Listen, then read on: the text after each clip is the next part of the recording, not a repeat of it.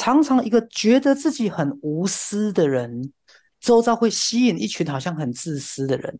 一个自认为自己越负责的人，如果你没有整合自己不想负责的部分，你周遭就会出现一堆不负责的人。你周遭所出现的人，其实也是你。所以我们才讲，亲爱的，外面没有别人。所以如果你自认你是个好脾气的人，外面人都是一群坏脾气。其实坏脾气的是谁？是你啦。人可以不听话，人为什么要听话？因为听话会被接纳，会被称赞。透过别人的需要你，让你觉得自己自我有价值啊。对，透过别人的不能没有你，让你觉得你有也有价值啊。我们很喜欢玩这个游戏啊。那你希望被在乎？其实这是不是投射？好，那另外一件事就是，你有没有真的在乎你自己？来，各位，一个。不在乎自己的人，会不会常常投射出去？别人不在乎他，因为你不重视你自己，你不看重你自己，你不在乎你自己，你就投射出去怎么样？别人不在乎你，来说我美若天仙。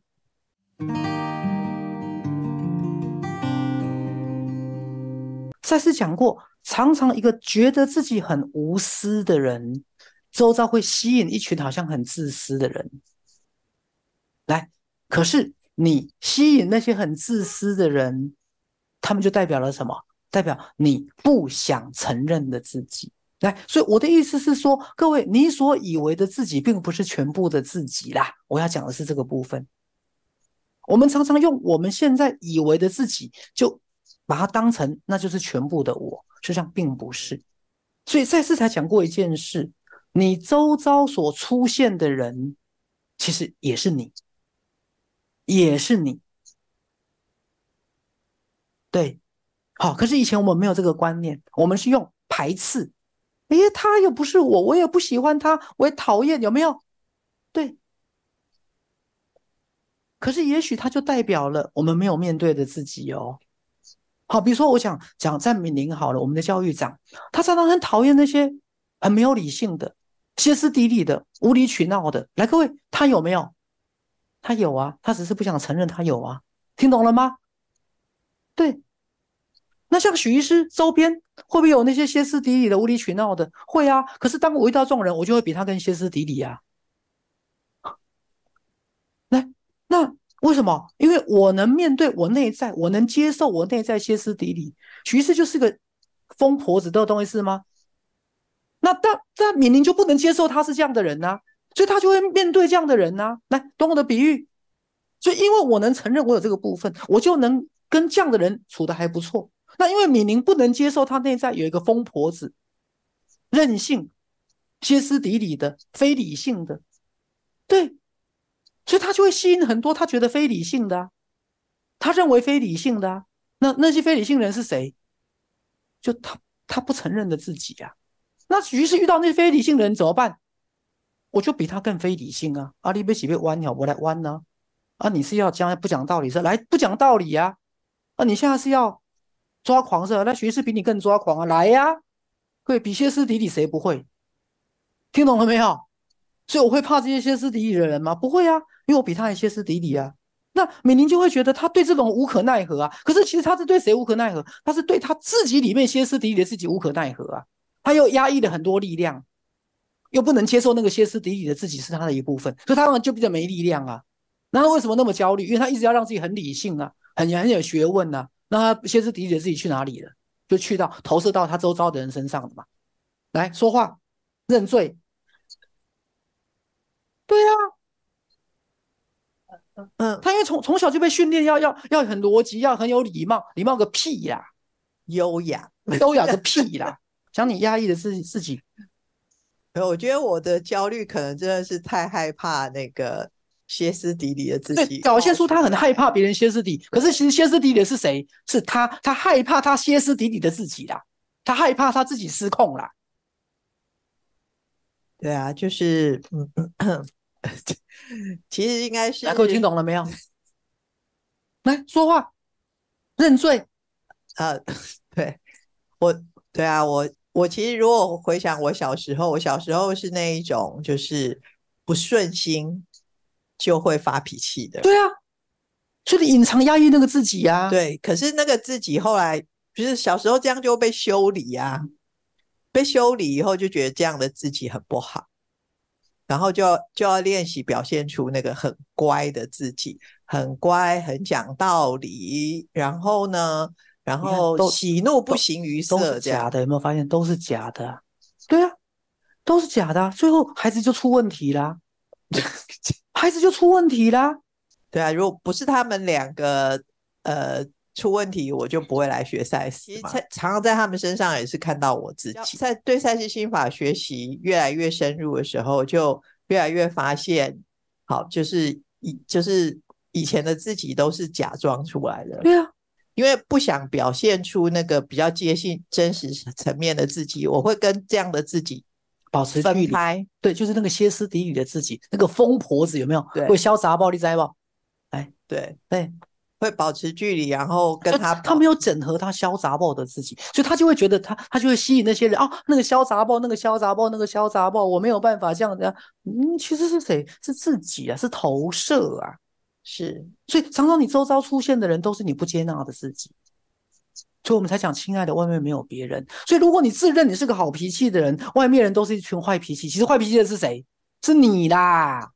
可是因为从小到大你已经忘记那个是你的啦，对不对？对，是啊，就像你觉得你周遭都是神经病，其实谁谁是你才是神经病啊？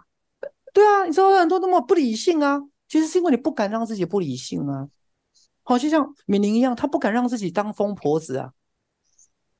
对呀、不敢不讲理。对啊，对，我最喜欢不讲理的人了，因为我比他也不讲理啊。啊，你是要知道知道怎样？太害怕了。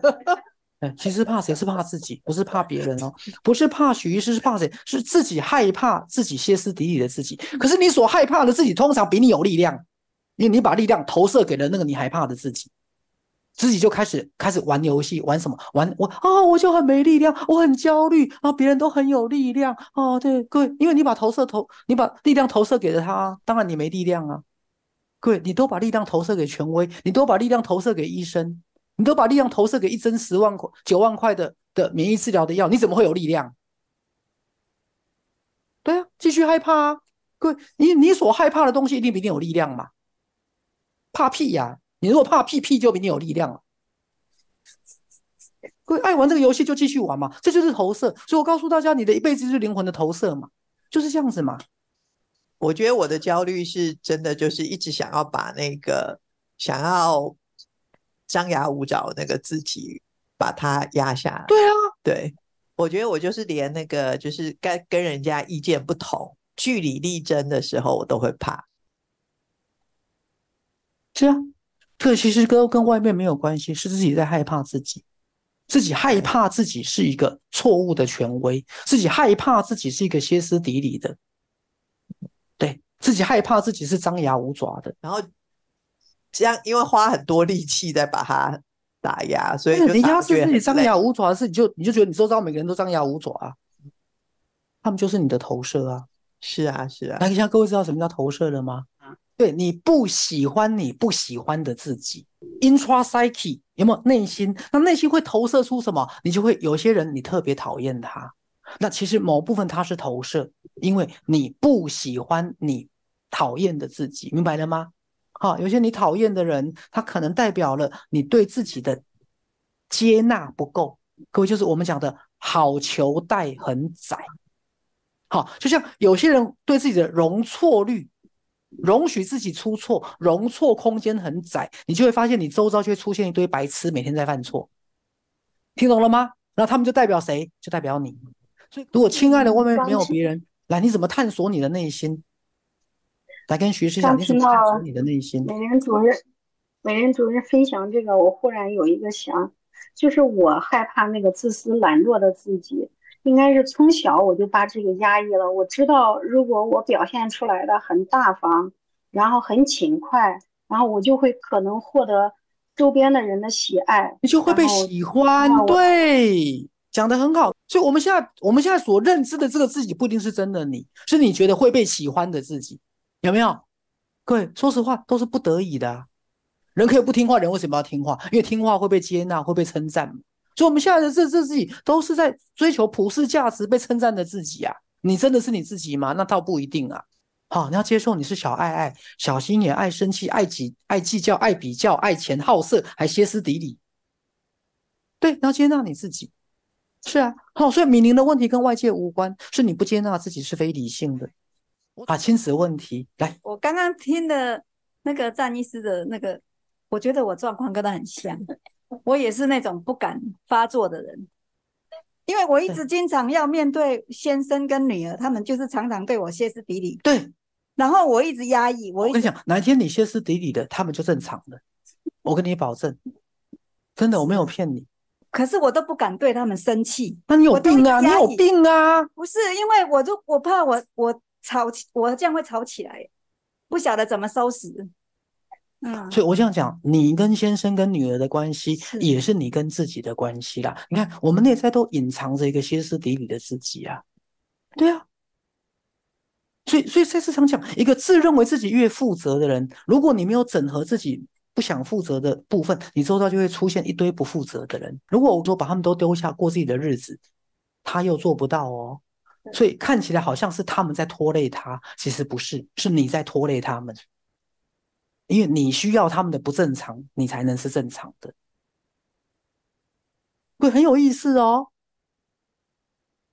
好，来，徐师真的开个玩笑，有时候一个酗酒的先生，反而是更被这个正常的太太所需要的，因为当他们分开之后，那个太太马上得忧郁症，然后那个酗酒的男人马上加找到下一个女人，因为很多女人都需要一个没有用的男人。哎，为什么一个女人需要没有用的男人？这个女人才可以很有用啊！透过别人的需要你，让你觉得自己自我有价值啊。对，透过别人的不能没有你，让你觉得你有很有价值啊。我们很喜欢玩这个游戏呀、所以你女儿就是你，你投射很多问题给她，这样明白了吗？你在玩这个投射游戏。事情还没做，然后就会先想后果，就是这样，想太多。所以刚刚有没有发现？他说啊，那吵完架、冲突完的，那那那那那那那后果谁来收拾后果？我现在想，吵完架就冲突完了，谁要收拾后果？你看你，他连吵架都要吵得很理性，有没有？要先想好，等一下谁要收后果。你把自己绑得太紧了，对，就是一直压抑自己。对，没有错，你就是一直压抑自己，然后一辈子在害怕不好的后果。那果然，你周遭的人就是这样。你亲子关系也是你们投射，你的健康也是你投射的啊，你的妄想也是你投射的啊，就是你一直把自己隐秘的很好啦。对，你你你太怕你你你有缺点的不好的自己被人家看到，你看像许医师都搞得天下皆知啊。对啊，像那时候那个那个先生就很佩服我，哎，徐氏，你买房子被骗的事，大多数的名人都是暗都是藏起来，不想让别人知道，因为也不是光彩的事。哦，你这么厉害，都让全世界知道。我都知道有什么？嗯，我知知道就知道啊。啊，人家知道会不会觉得你怎么创造这个实相？啊，我就创造啊，创造就面对啊，对啊。哦、他的那个先生许同学就觉得，哎，许氏你怎么那么勇敢？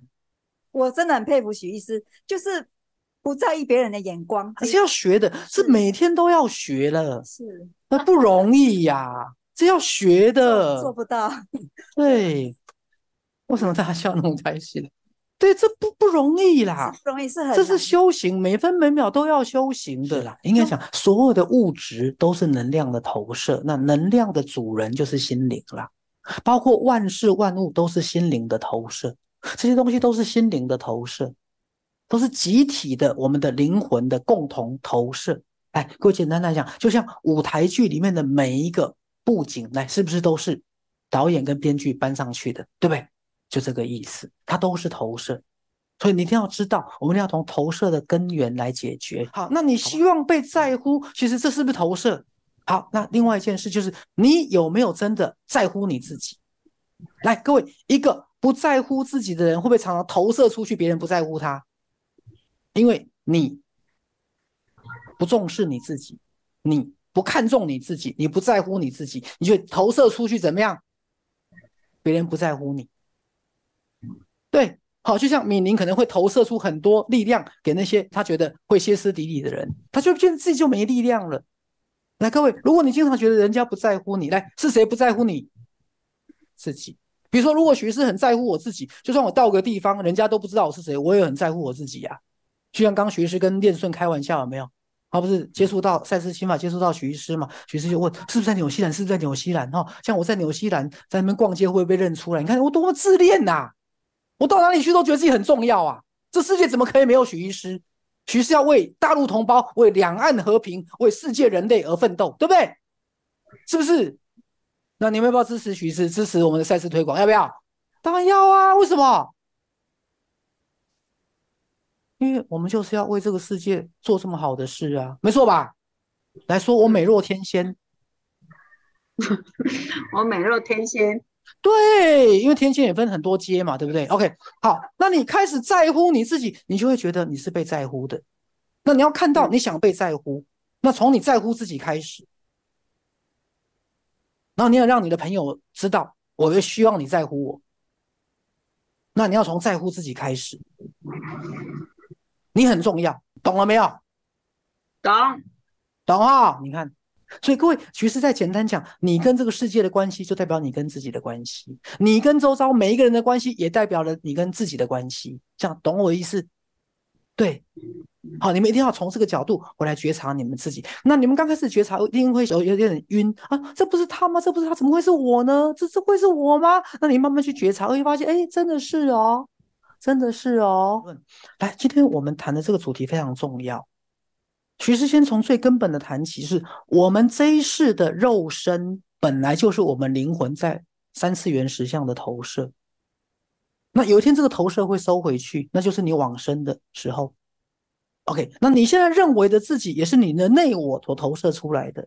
你以为你是你，可是并不是，你只是一个投射，但其实你也是你，并没有错。